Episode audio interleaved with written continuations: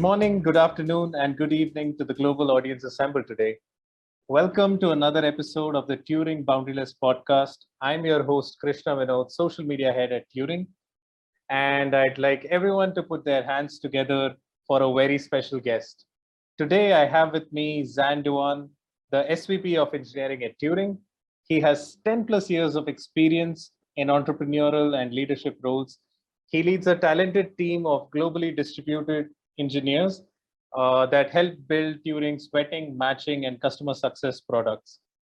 Zan was an engineering manager at Facebook prior to uh, this, where he led a team of 20 engineers to build advertising platforms that serve 100 million Facebook advertisers and have $8 billion in annual revenue. So, uh, first of all, welcome to the show, Zan. Uh, where are you based out of? Yeah. Uh, hi, Krishna. Hi, uh, everyone. Uh, yeah. So uh, I located in uh, Newark, California, uh, in the east side of uh, uh, the, the Bay Area, very close to Facebook headquarters. Awesome, awesome. So I think uh, there's roughly some 12,000 kilometers distance between us. I'm based out of Gurgaon, India. Uh, Zan, welcome to our podcast. Tell us a bit more about your story and how you reached this point in your career as the SVP of engineering, leading such a talented team of globally distributed engineers at Turing. That's a, a great question. So uh, I've um, I've been asked um, uh, many times uh, that uh, why you uh, decided to leave Facebook and why uh, did you join Turing? So for the main uh, reasons, I work uh, in a couple of startups uh, in the past related to recruiting, education, fintechs, uh, cryptocurrency. So I um, like to work in a startup environment to build a team from scratch to uh, spread my impact to the whole company. Um, uh, so after joining Facebook for a while, for five years, uh, I decided to continue working in a fast scaling startup. So I just uh, look uh, uh, around um, uh, the company in, in, in the markets. And Turing attracted me by its mission and uh, vision. Um, uh, and at Turing, then we have the opportunity to work with the talents all around the world and uh, uh, a lot of uh, software engineers to grow their career and uh, connect uh, with uh, US uh, companies. Awesome. That's uh, that's very interesting, Zan. And I'm going to uh, use that for my next question. So you mentioned you were able to work with you know these amazing talents, amazing engineers from around the world. Um, how do you define a, a good engineer? Uh, that's uh, that's a, a great uh, but also tricky question uh, because uh, when we talk about uh, a good engineer, then we have different level uh, uh, and different cri- criteria.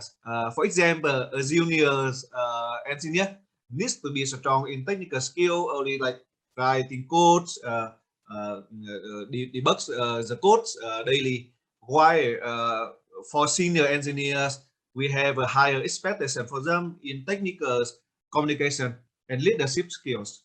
So in general, uh, I think um, there are three things uh, a good en- engineers should have. One is a proactive.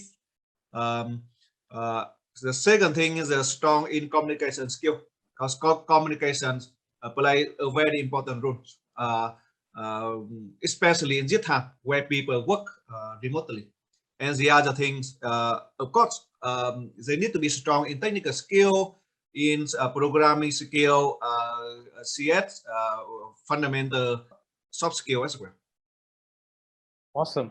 That's very very interesting. So Zan, uh, Turing is known for its great develop- developers, right? Um, how how are you and how is Turing using automation and technology to uh, vet and match the best developers from around the globe?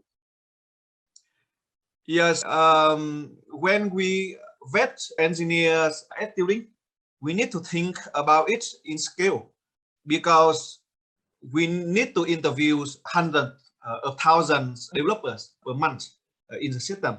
So how can we do that effectively? uh, why still uh, maintain the high qualities uh, for the uh, uh, interviews.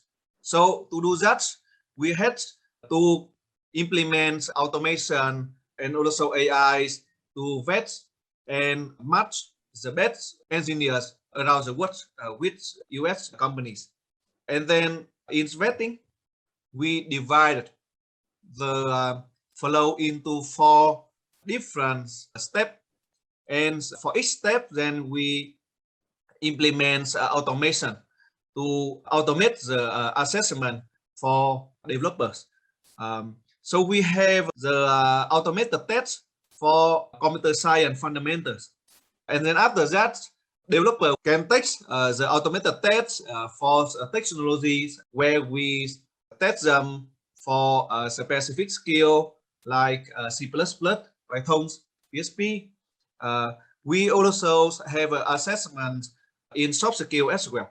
Of course, it's an automated flow with uh, a lot of uh, adaptive question, single choice, multi-choice. Um, and we also bring uh, the uh, engineer uh, into the automated coding challenge where we test them the real-time coding and debugging skill. So after all the automated tests, the developers will be moved to the matching flow.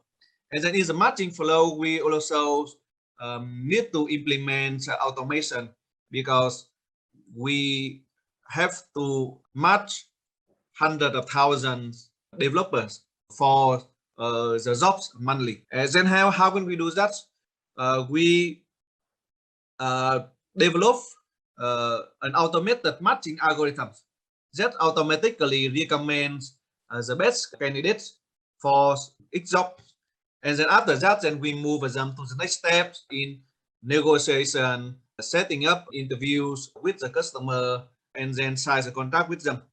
So the step also automated by the matching flow.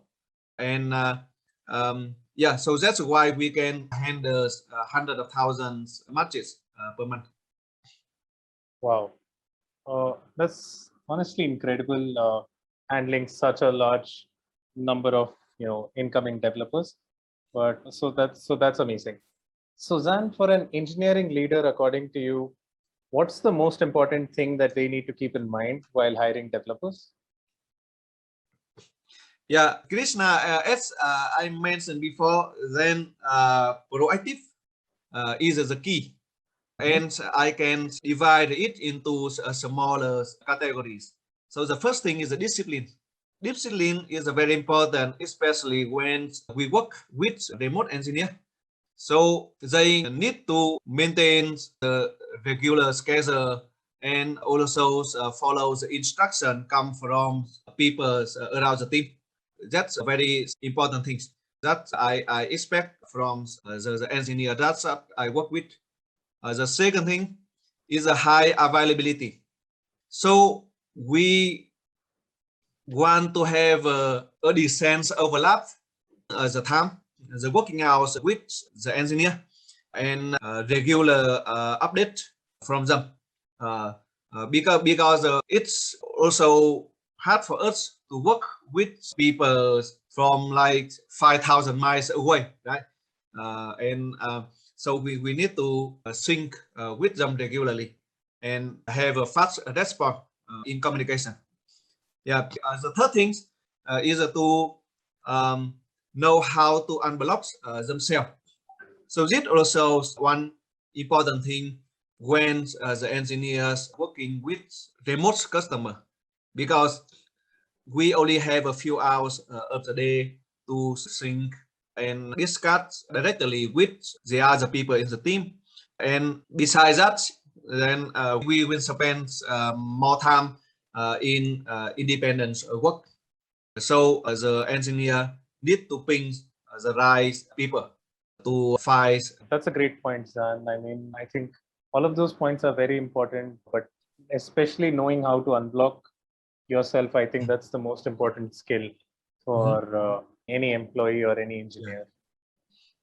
Uh, okay, uh, Zan, now, um, uh, again, another question. Uh, uh, you know, from an engineering leader uh, viewpoint, uh, how should one look at hiring remote engineers and vetting them for a Silicon Valley standard? Yeah, so to uh, vet engineers uh, for uh, Silicon Valley standards, then we of course need to ask them a standard Silicon Valley interview questions, like what Microsoft asks them. But how to do that in um, uh, a scale? Because we don't have a, a very big uh, recruiting teams like in uh, Google or other tech giants in the Bay. And also, we don't want to do that. We want to uh, use uh, products uh, to um, uh, do that in a scale. So as I uh, mentioned above, uh, we have automated tests with thousands of interview signal to um, hire remote engineers based on four important categories. One is the background in computer science. Uh, the the second thing is uh, the technology skill. Third thing is the soft skill with communication, collaboration, and the first thing is a uh, uh, coding programming skill. So the way we hire remote engineer is uh, actually similar to the standards that Google or other tech giant in the Bay Area uh, using, but we convert the content into automated tests with uh, adaptive question with single choice, multi-choice questions. So we can um, know the results immediately after the engineer uh, takes the test. Awesome, Zan. That that's that's very very uh, interesting. Now a question from you know the developer's viewpoint. Um, so Zan, what would be the best practices that a developer can follow for uh, working with American customers? Yeah, so I can see uh, the common way that uh, remote developer fail when they work with American customers, like they're not proactive uh, enough, or the, because of the culture difference, so they uh, was uh, very silent uh, in uh, the working space. So um, uh, I would recommend the remote engineer to be uh, proactive in communication. So some um, case studies uh, they can double check with the customer to clearly understand the requirement of the task. Can have a daily update with the customer. Five minutes per day is okay, but they should let the customer knows uh, what I have done so far, what I um, uh, gonna work in the work days, and what's blocking me. So uh, the customer can also help them uh, unblock them if uh, if necessary. Uh, and third thing is feel free to ask for help. Uh, one um, common uh, case for remote developers is they try to solve the problem themselves and stuck uh, for few days and a week, and they um, don't let uh, anyone uh, know about their current situation. So I uh, would recommend if the developer stuck, uh, feel free to ask for help from the manager, from the teammates uh, to uh, unblock themselves. Also, it's not hurt to ask for help, and the ways we care by the end of the day, how much impact uh, you uh, contribute. We don't care how many questions uh, you uh, ask people. Uh, so don't be afraid. Wow. So developers listening in, I hope you're taking notes. I mean, the, that's very valuable advice. Don't be afraid to ask for help. Make sure you get your requirements very clearly and make sure to stay in constant touch with your managers and make sure that they are apprised of what you're working on. Thanks a lot, Zan. Thanks for joining us. This was very insightful. I hope engineering leaders as well as developers would be able to benefit from this.